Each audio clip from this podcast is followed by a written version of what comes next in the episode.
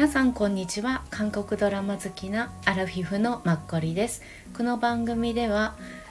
2010年に私の名前はキム・サムスンを見て韓国にハマった現在アラフィフのマッコリが韓国ドラマや韓国の話題についてお伝えしています。はい。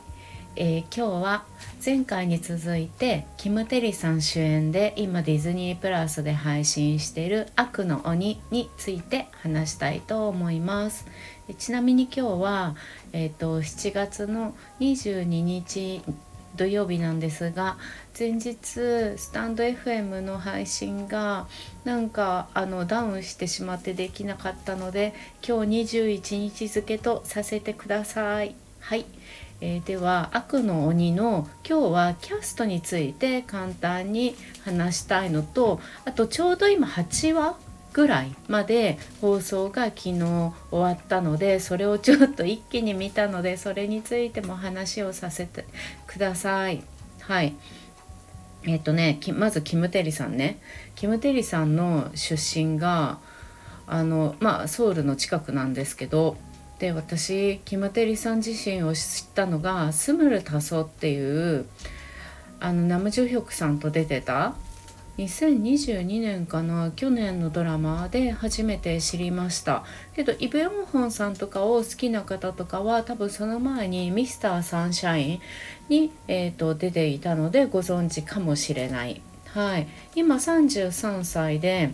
大学出てからそのまま女優さんの道に進まれた感じみたいです。で映画の方があのたくさん出られてます2015年ぐらいから映画出られていてでドラマ自体は今言った「ミスターサンシャイン」は2作目で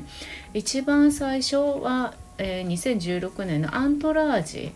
に、の特別出演で出てました。はいアントラージって私男性この45人で出る韓国ドラマ珍しいなと思って友達もすごい好きって言って見てたんですけど、まあ、ソカンチュンさんがあのメインであとパク・ジョンミンさんとかあとイ・カンスとかも出ていて何気にこの2016年時代には何ていうの結構トレンドっていうか先行ってるっていう感じのドラマの雰囲気に感じました。うん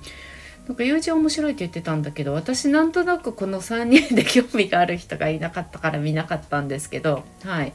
でそれに、まあ、特別出演されていた。でミスターサンシャインとあのスムルタソスムルハナですよね。で今回の「悪の鬼」でねあの一応今年か来年か分かんないんですけどあとジョン・ニョニっていうのにも出るみたいですよ。でジョン・ニョニっていうのがまだまああの制作は始まってるのかな？わかんないんですけどね。うん。もともと Webtoon のアニメっぽいんですよね。で女性3人が主役みたいな感じであの Webtoon のあのあれだけ見るとポスターっていうか。うん。で結構ねキリッとした感じで昔の反復を着ていてそれを着てなんか仕事をしてる感じで女性の結構キリキリ主張してなんか動いてくんじゃないかなっていうような全然ドラマがどういう感じかわかんないんですけどその絵だけ見るとね、うん、結構テキパキみんなでいろいろ改革してったりとかそういう感じなのかなっていうすごいね楽しみにできるドラマっぽい。でキム・テリさんが出てるでしょ？あとシン・エウンさんっていう方とキム・ヒオーラさんっていう方。プラスムン・ソリさんも出てあのクイーンメーカーのねソウル市長になった方でこの前あのなんだっけ私この前あの話したんですけど東方神起のユーノさんが出てるあレースだ私たちの人生レース、うん、あれにも出てたムンソリさんですよね。も出たりあとラミランさんも出るみたい、うん、ちょっとこれすごい楽しみ、うん、メインテレビ局ではないと思うんだけどでも多分何かしらであれですよね配信してくれるんじゃないかなって思って楽しみに待ってる感じです。はい。であのー、キム・テリさんはね2521で超有名になったしまあ私の中ではですけどうん。あのもともとは演技を目指したんじゃなくって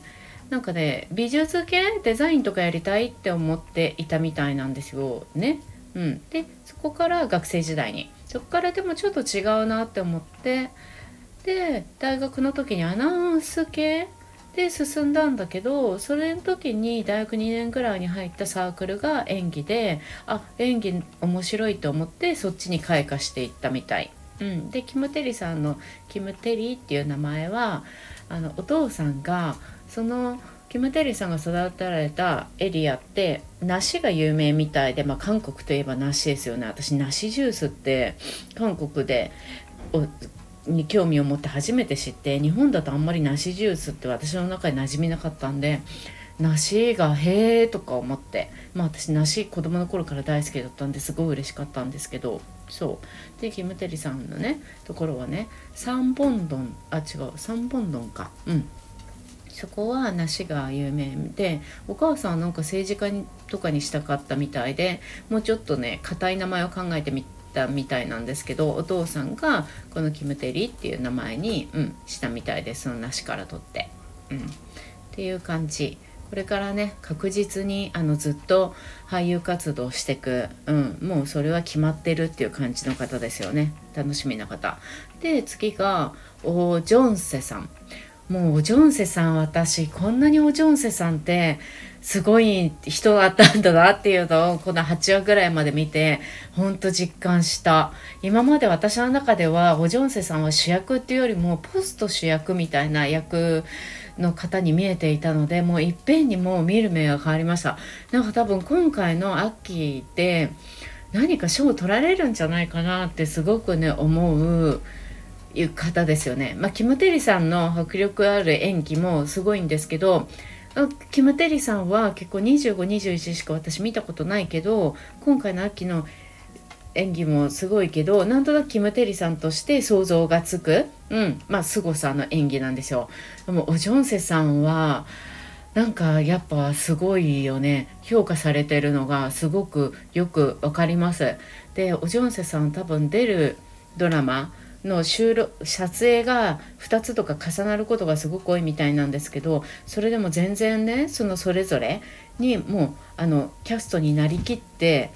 役をされるっていうのですごく有名な方みたいでもう明確にそのね役に入り込むみたいですよ。うんでおジョンセさん46歳で3人お子さんいて奥さんとは小学生の頃に知り合ったかなんかみたいでね。でずっともう奥さんだけ一途っていう感じでずっと仲良くてね。うん。なんかすごく仲良し夫婦仲良し家族っていう感じみたい。で奥さんもインスタグラム普通に公開してたりして子供の顔とかも見えるんですけどもう3人多分10歳ちょっとぐらいのお子さん前後がいらっしゃるっていう感じみたいですよ。って家族好き家族思いな、まあ、方っていう感じ。うん、でおジョンセさん自身は私が見たことあるのはチリさんとかが、まあ、すぐに名前が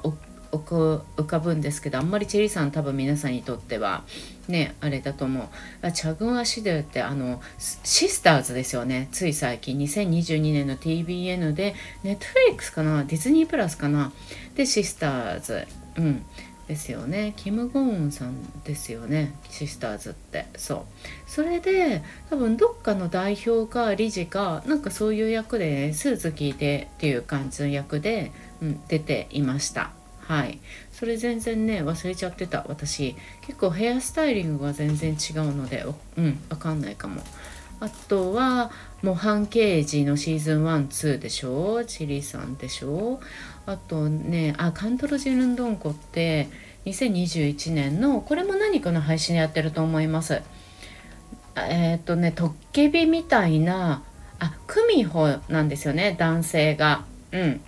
そう。であとガールズデーのヘイリーが出ていて私ヘイリー初めてこれで見てあこの人すごい女優さんっていうか、うん、ぴったりだなって。なんかすごい彼女見やすくてねすごいチャン・ギヨンさんとのですよね。そう。TBN でねやってた。これにも出てたっぽい。全然覚えてないけど。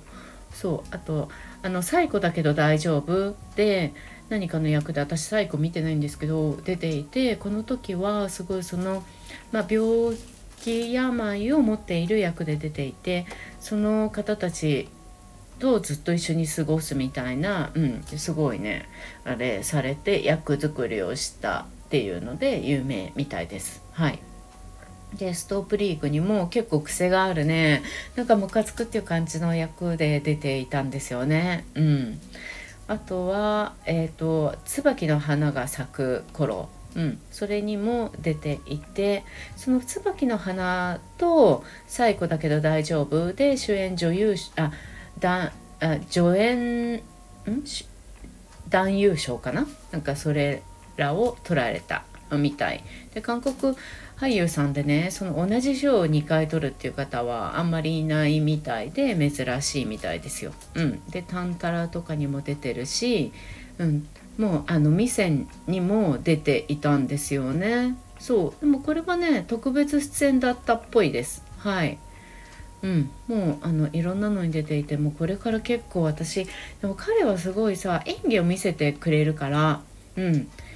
あれですよね。視聴率とか何とかに関係なくこの方が出るのはあの興味あるなし関係なくねタイトルにかかわらず見たらもう自分の中ですごく何て言うの人生の一つの作品としてすごく気持ちに残る、うん、演技をされる方だと思うので、うん、見ることにはすごい価値があるっていう俳優さんだとすごく今回感じました。であのー、ちょうどねこれからねあの撮影あ2024年かに放送される予定の「ピョルトエゲームの月に聞いてみよう」みたいな感じかなそうその SF になるのかな？あの新しいドラマが「うん。星に聞いてみてか」うん。が始まるみたいなんですけど。でこれスタジオドラゴンとかだから何かしらで多分配信やると思うんです。で今年のね頭にもうあのー、収録は終わっているんですよね。そうそう。これに何かしら出るみたい。でこれのねなんとその「月に聞いてみて」の主役がちょっとその作品を見たらイ・ミンホさんとゴヒョンジンさんなの。びっくり移民ホ久しぶりって思って私すごい彼はもうイケメンでずっと好きなので見れるのすごい楽しみ。がしかしですねゴヒョンジンさんも多分皆さん椿の花とかで日本でもねすごい有名になったしもともとすごい有名でビッグな、ね、方で10歳年下の方と去年かな今年かな結婚されたりして有名ですよね。私はしかしちょっとね顔が自分のちょっとタイプではなくてタイプというか、まあ、女性なのに。そう。うん。あまあれなんですよね。そう。だからね前のキム・ゴーンさんとのねザ・キングもあるしイ・ミンホさんだんだんこっち系の方と最近今までって絡んでなかったけどね結構自分の今の現代の的な顔の方と絡んでたかなって思うんですけどだんだんこっち系もあれするんだなって勝手にねなんか思ったりしてちょっとなんか すごい楽しみにしたいんだけどちょっと自分の中では半々っていう感じに、はい、個人的な思いっきり個人的な見解です、はい、思ってしまいました。でこのね「ピョルトエゲブン・ロバ」っていうのの脚本を書いた作家さんって誰なんだろうなって思なんか興味があって見てみたらそうえーと、とスッキハンさんっていう女性の方なんです。でこの方ってえっとねあミスコリアとかあキロンジンメロンとかえっ、と嫉妬そう嫉妬の化身であれなんですよね。ゴーヒョンジンさんと一緒にされていたのであこの時のご縁があるのかなって思って。うん。嫉妬の化身コギョンピョさんとかでしたよね。私この時もねゴヒョンジンさんで最初ちょっと見ただけで思った終わっちゃったんですけどでもあのチョ・ジョンソクさんとゴヒョンジンさんが主演なのでチョ・ジョンソクさん面白いしゴヒョンジンさんもそういう感じなので絶対面白いに決まってるんですよね。でも見れてないっていう。あとこの作家さんはパスタ、うん、なんといってもパスタが書いて、うん、いらっしゃる。がパスタは多分日本でキム・ソナさんでしたっけ？パスタ？そう有名ですよね。あとあの木あの声がいい。うん。あの俳優さん寄戦中の、うん、超有名な私が名前をいつもど忘れしちゃうんですけどその方も出てらっしゃってはいそういう感じですね。うんなのであのおジョンセさんはすごい今回私見れてよかった。おジョンセさんの存在がすごい明確に自分の中でなりました。はいっていうお二人です。あとちょっとねあのお母さんが気になるの。あの結構私このお母さんよく見るんですよ。キム・テリさんの今回お母さん役。でも日本人の方で韓国ドラマ出てる方最近私もよく見るって思ってくださる方いるんじゃないかなと思うんですけどこのお母さん、えっと、パク・ジヨンさんっていう名前の方で、えっと、パク・ジヨンさんあれですよね。シスターズでもお母さん役やってましたよね。3人の。キム・ゴンさんたちの。うん。なんか多分もともとはお金持ちだったんだっけ？シスターズの時って。そうですよね。多分お母さんの実家になんか頼みに行ってたりとかしたんですよね。確か。そう。あのお母さんでフィリピンとかどっかにお父さんをかけていたみたいな。うん。そう。あのお母さん役もやってたし私その前にもあれに出てきた時にすごい知ってるって思ってなんでだろうって思ってたら週末ドラマの「あのヒョンジは美しい」うん、あれにすごい出てたんですよね。セイパンオキムタックのあのユン・シウンさんが主演をしていた「あのヒョンジャ美しい」っていうあれでもミレっていうあの相手の女性の方のお母さん役ですごい出てきたの。そうでおかそうなんですよお母さんがね結構、うん、なかなかいいあのお母さん自体のストーリーもすごくよくってそうまあお母さんがこれ結構主役まあヒョンジェが主役なんだけどでもお母さんも結構主役な面が多かったっていう感じ週末ドラマあるあるなんですけどそれでよくねすごい、うん、見てた。すごい言い方。でもなんか赤い袖先にも出てたっぽい。私が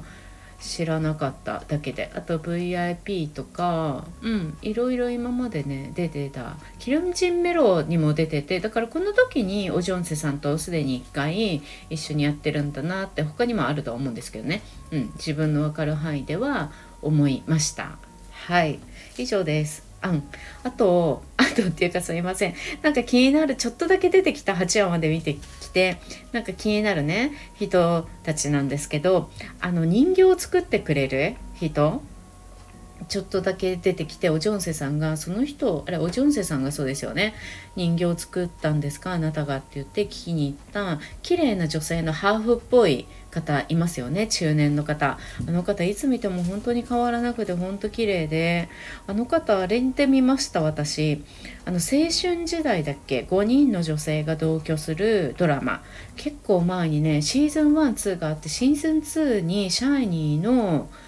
あのリーダーまたやばいもう最近人の名前のド忘れが多くてアラフィフの方そういうことオーニュだオーニュ。アラフィフの方結構ないですか？私もすごいすぐに忘れちゃうんだよね。あと昔のそういう韓国人の名前とかもすぐに忘れちゃって。そうオーニュがシーズン2に出ててでもこの時なんかさオーニュとか何かしらルーマーっていうか噂がなんかシャイニーこの時立ったちょうど時だったりとかしたような気がしないでもないけどその時にこのシーズン私1しか見てないんですけど青春時代その時のあの素敵なシェアハウスのオーナーだった方ですよね。すごいハーフのお母さん。すごい人。私あのあすごい素敵な家だなって思ってあそこちょうど本でかな？にあってて韓国に行った時に行ったんですよね。すごい素敵だなって思って。で今その私が行ったのでも45年前ですけどなんとなく一人で降りて歩いて行ったらあのお茶ティーハウスかなんかねその時やってた気がする。それかなんか香水屋さんかな。とりあえずなんか素敵な感じの行ってみたいと思って。でもちょっと夜遅すぎてその日やってなかったんですけどあのまんまで残ってました。多分今でもあるんじゃないかな。うん。っていう感じですよね。であとあのこの村のおじいさん役うん、結構よくちょっとだけしか出てこないかと思いきや結構すごいよく出てきていて一生懸命その悪霊が来ないようにお化けが来ないように率先してあの毎年式をやろうとするんだけどもうそれは面倒くさいからやめようよっておばあさんたちがすごい言ってたりで一生懸命その先頭た先導してやろうとしてたあのおじいさん役の方？あの方は多分さピゴインとかにも出てなかった？あのチソンが出てたあの被告人？うん。あの牢屋とかに入ったあの囚人のあの洋服を着てるイメージがすごいあるんですよね。プラス結構そういう何かしらああいうなんだろうなちょっと補佐的に出てきてくれる役なんですけどでも結構いろいろ語ってくれる人おじいさんっていう 私の中でポジショニングのおじいさんです。そう今回もすごいね。なんか今回はすごい良かったおじいさんいい人っていう感じで終わるから良かったなって思って。そうそう。なんか悪くもなれる顔をしてらっしゃるんでそういつも気になります。そう。あとはあの今回あのキム・ウォンヘさんが聞きに行った人ですよね。昔のあの同僚っていうかキム・ウォンヘさんよりも全然若いんだけど結構体格滑腹が良くて顔にあのデオドラントみたいなシューってすごいする方。あの方はなんかさ弁護士ものあ調査もの秘密の森とかにも出てなかったかな。なんか結構そういう検事の役はやんないんだけれども結構検察とか法律系のドラマとかでなんか見た記憶がある、うん、ちょこちょこ見る顔の方がねいらしてすごい今回嬉しかったなって思いました。そう。ね。あとなんかちょっと自分の8話まで見た感想なんですけどなんか昨日今日土曜日あ今日土曜日ね。そう。で昨日日曜日ついつい4話まで1話だけ見ようって思ったのについついなんか昨日は東京夜涼しくてクーラー入れてなくてよかったです。久しぶりにクーラー消して窓を開けて夜ね。あのずっと見ちゃってやばい。もう45時間だから見続けちゃったっていう感じなんですけどね。そうその夜夏今の季節夏ちょっと暑い中やっぱこれ見るのすごくぴったりなんでおすすめです。うん、であのカルトって一応ジャンル分けされてて、まあ、カルトなのかもしれないけど私みたいにカルトにあんまり馴染みがない人にとってはそこまですごい仰々しく怖イカルトっていう感じではないからそれも見やすいですよね。予想より見やすくてうんすごい良かった。あと予想外に思いっきりギャグっぽいところがお母さんにあってそれもなんかあのお母さんが若干抜けてるっていうかああのでも女優さんがでやるから愛らしさもあってキャラが出てうん、そういう抜けてる風に見える。でまたそのちょっとそういう感じに見えるからギャグみたいなことをさせても似合うっていうのがまたいいなって思ったりもするんですけど。うんうん。そう。すごいそれもねいいなって思うなんか気づいた点ですね。まさかそういうギャグっぽさがあると思わなかったから。うん。もうなんか見るにつれてねやっぱキム・ウニ作家さんの作品なんですけどこれ「シグナル」とか「キングダム」とかをね書いた、うん、そのキム・ウニ作家さんってやっぱりロマンを持ってる人なんだなと思いました。ま、表現の仕方がロマンっていうとあれかもしれないけど自分の想像の中でやっぱ現実にないものとかもこう自分の中で憧れとか想像とかいろんなねあの作家さんはもちろんイメージが湧き立たせられる人たちだから書けるっていうのもあると思うんですけどでも着地点が自分の中でまだ分からなかったりとかしながらもこう頭の中で想像を描いて書いているんでしょうし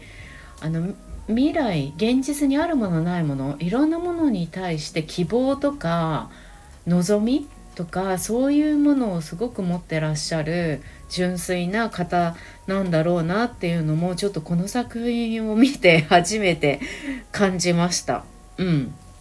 そうあともう 正直私これ見ていて、まあ、シグナルとかの時もそうだったと思うんですけど私あんまり先を考えないで見るけれどもまあ、週末ドラマとか典型的な韓国ドラマの王道ストーリーだと考えなくたって先って結構想像ができたりするものがあるよう多いと思うんですよね。でもこういう今回の秋とかは 全然最後の着地点は何だろうっていうのを私とかみたいな人は全然想像がつかなくてだからついつい先を見続けてしまうっていうのもあるんだろうなっていうのもやっぱり思ったりします。うんそうで昨日前回ねちょっと話すつもりが話し忘れちゃったのがあって一応この作家さんの企画の意図っていうのが、まあ、このストーリーが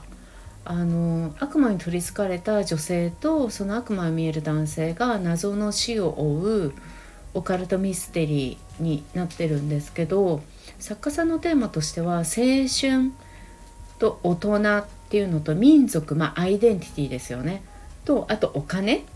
ていう4つが主軸にあるみたいで。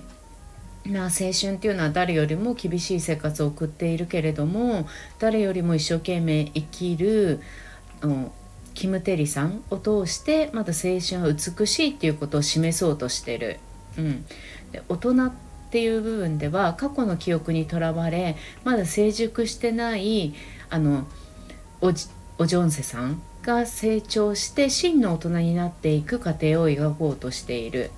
で民族っていうところでは私たちの民族のアイデンティティ、まあ、伝承文化を研究する学問ですよね。今回民族学。で当時の民衆の生活がどうだったのか私たちがどんな生活を受け継いできたかを知ることができる。うん、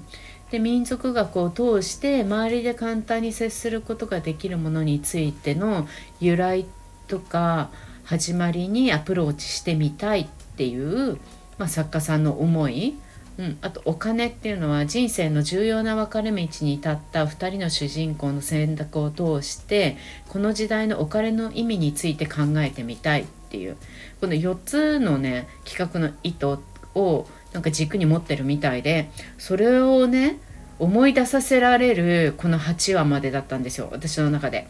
もう5話から8話ぐらいはまああのちょっとだけ暴露になるんですけどアッキってその弱みにつけ込んでくれるって言いますよね。うん、ジョンセさんが言ってて、まあ、まさにキム・テリさんとかもそれにつけ込まれて、まあ、おジョンセさんは自らそれにつけ込まれないように自分で整理をしたりっていうところで、まあ、そこでお金とかもかかってくるし、まあ、もちろんキあのキム・テリーさんは実際一生懸命頑張ってる人でありそのアッキーになったであろうって思われてた女の子とかはもう幼少の頃に亡くなられて自分がその楽しい人生を歩めなかったっていう青春がなかったっていうところがあったりとかあとやっぱり昔のあの前世とか何とかね今まで私たちがこうやって今生活できていることの前のそのつながってきた輪廻みたいな今までの自分たちの生活どういう感じで現代があるのかっていうその民族結局ああいうお祈りをしたりとか一生懸命あのおジョンセさんが海の上の方の崖に立ってるあの塔をね倒そうとしたりとかやっぱそういう何かしらの言われとかそういうものがあったり多分日本より韓国のねああいうの占いにも行ったりするしドラマでよく出てきたりもしますしね。そういう民族的アイデンティティとかな大人になるならないっていうのももちろんあのおばあさんとキム・ヘスクさんとジョンセさんがねああいうやり取りをするっていうところでおジョンセさんやっぱりお母さんの死とねよく今までだからおジョンセさん平然とあの平常心で生きてこれたよなっていうキャラクターを演じてらっしゃいますけどやっぱ大人になれない部分があるっていうそれがすごいね今回あの4話ぐらいいっぺんにバーって見てあああの作家さんがその企画の意図としてたものを本当にそうだなって思ってそう思うとなんかより一層やっぱりその作家さんって人間とかいろんなこの世のもの、うん、のつながりも深く感じてるだろうしやっぱり期待も持ってる方なんだろうなっていうそこからやっぱりロマンティストっていうかロマンをお持ちの方なんだなっていうのをねこういうやっぱりねあの人が死ぬものは多い作家さんなんですけどすごく感じました。表現の違いあの見る側面観点の違い、うん、っていうのがあるだけでやっぱみんな作家さんってそういう方たちなんだなっていうのをねすごい思った。だからルーツを探るっていうところであの警察の2人が昔の仲間とか先輩たちを頼って聞きに行くじゃないですか。あれもやっぱりそういう昔付き合ってた人たちからやっぱ情報を得るとかねそういうなんかルーツとか今までの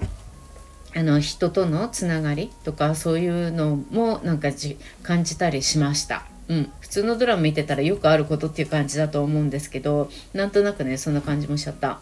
はい、っていうのがあります。あとそうあそこってソウル警察署なんですね私ソウル警察署っていうところが舞台になるのって結構初めて見た気がしてすっごい綺麗ですよね建物もあれだし場所もさ多分ちょっと田舎の方に作られてるんでしょうし、ね、撮影がしやすいからなのかわかんないけど。すごい綺麗なね場所ですよね、うん、緑が多くてなかなか普通は行くの行く人はまあそんな多くはないでしょうからあの場所にあるんだろうけど。セジョン市にね都市を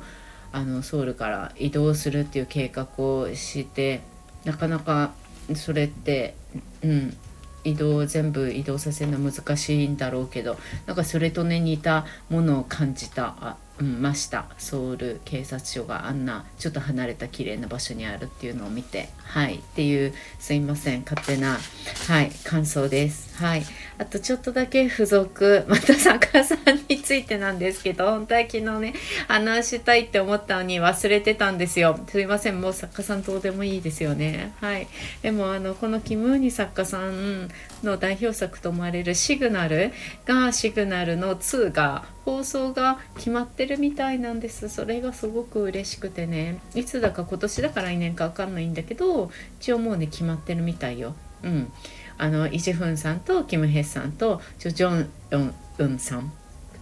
ジョジョンモさんだ。ジョジョンモさん、うん、は変わりなくこの方たちで決まってるみたいで。はい。でえっ、とこのキム・ウニ作家と仲がいい相続者とかグローリーを変えたキム・ウンスク作家さん、うん、キム・ウンスク作家さんのそうなのように来年放送予定の2024年のドラマかな？があるんですけどあのまあ願いが叶うでしょうっていうようなタイトルのドラマなんです。そのね主役の2人がキム・ウビンさんとスジなの。なんか私にとってはちょっとこれがすごいいいなって思ったから伝えたかったんですけどいいなって思った理由としては私キム・ウビンさん昔から結構好きで、うん、でキム・ウビンさんが、まあ、闘病生活をして復帰をこの2年ぐらい前かな？にしてきたんですけど闘病生活をする直前に出ていたドラマが筋と一緒だった「むやみに切なく」っていう、うん、日本のタイトルだと思うんですけどそれのドラマだったんですね。でそれ見終わって私3ヶ月ぐらいしたらなんかがんが見